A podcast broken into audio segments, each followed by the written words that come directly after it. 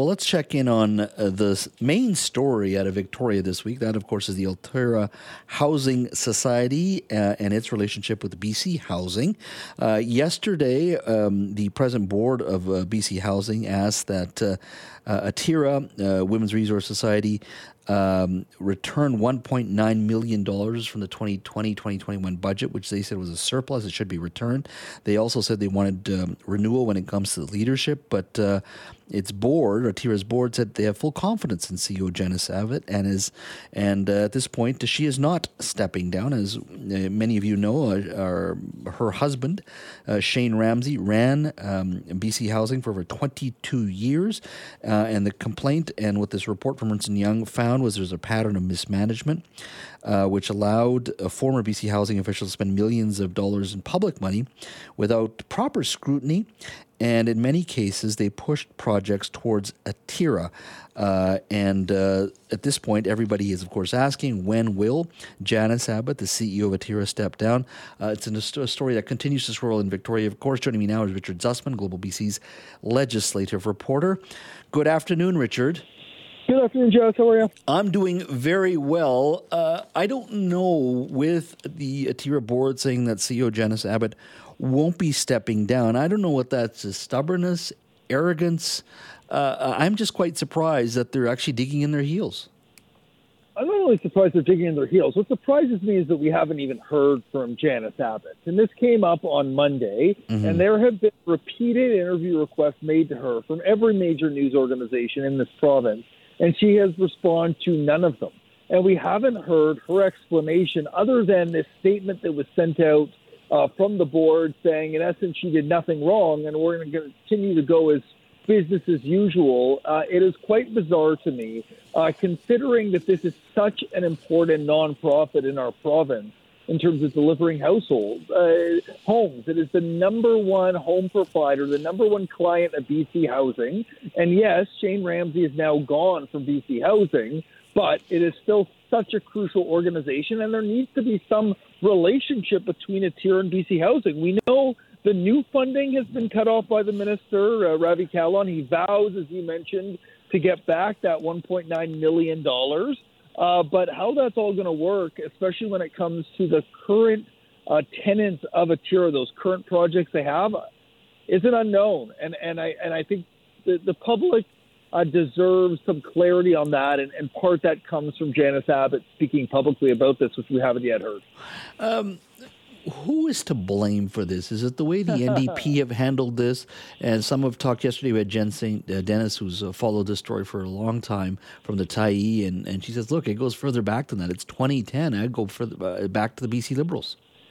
Yeah, who isn't to blame here, Chaz? It seems like there are so many names that come up here. There's this tangled web that Atira seems to have created, which causes some significant issues when it comes to placing blame. So, just to look at the most recent thing that's unfolded is a breakdown of who is on Atira's board, and it's in essence a who's who of people who have relationships with those closest to power.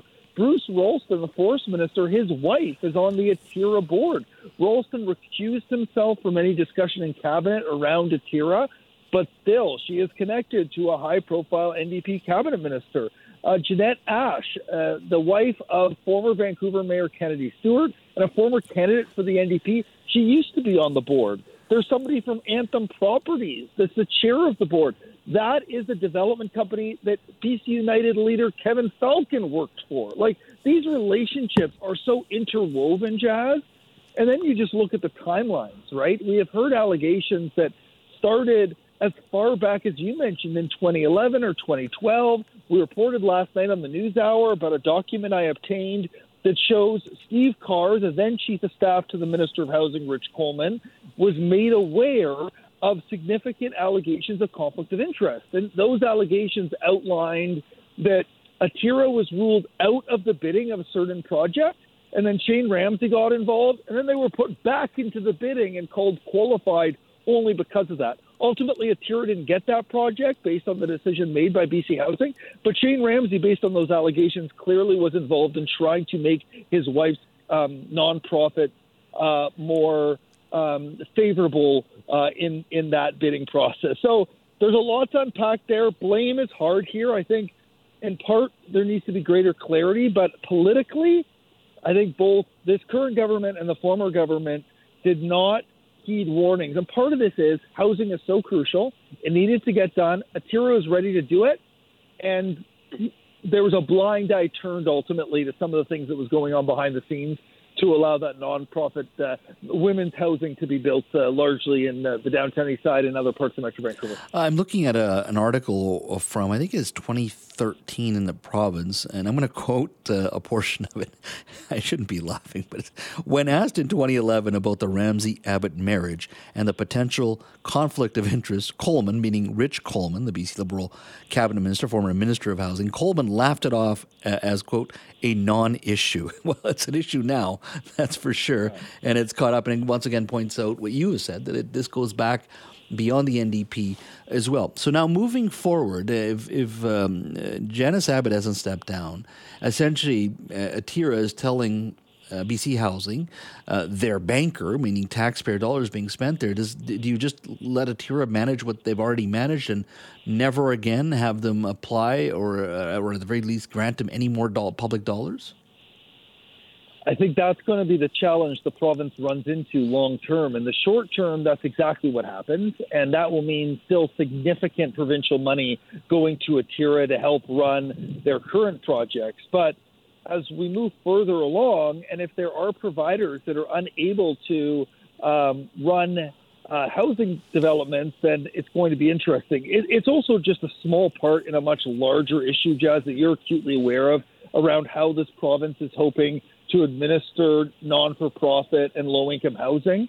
They are dramatically trying to move away from the SRO model. What that looks like long term is unclear. It seems like currently Atira doesn't have a role to play in what that move looks like towards the future, but who knows? And and is it the province taking a greater role and really squeezing out nonprofits like Atira? I don't know. Uh, that that to me is unpredictable at this point. Uh, if Atira wants to play ball here with government that controls the purse strings.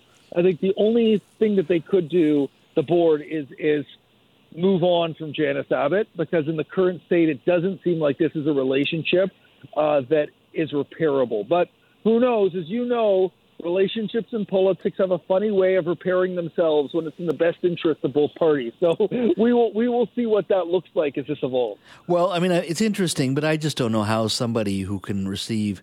Uh, working for an organization, a nonprofit, can receive millions of dollars, but in some things, they, some way, feels they can thumb their nose at government that provides all the funding. I just cannot see how that relationship lasts. And I think Atira also has to a certain degree, okay, they're not worried so much about the broader public uh, mindset, but I think they should because I can't see members of the public saying this is acceptable. Absolutely not. It doesn't pass the smell test, and it never has. And I think that's part of the issue as well. So it'll be interesting to see how things transpire over the next few days when it comes to this issue. Richard, thank you so much. And quickly, Jas, the other thing I didn't even mention, there's apparently a third Ernst & Young report into this conflict. We haven't seen it. What? The Premier doesn't even acknowledge it exists. Yeah, it came up today in question period from BC United leader Kevin Falcon. So th- this is not the end of this conversation of you have alluded to, and we'll see if that other report ever surfaces itself. Well, I'd be very interesting. What is that next report going to say that we already don't know about? Unless yeah, it's I, another, I, I, I, agree with that. Another yeah. bombshell that lands and more money is being spent. So we'll we'll keep a close eye on that for sure. Richard, thank you so much. Yeah, thanks, Jeff.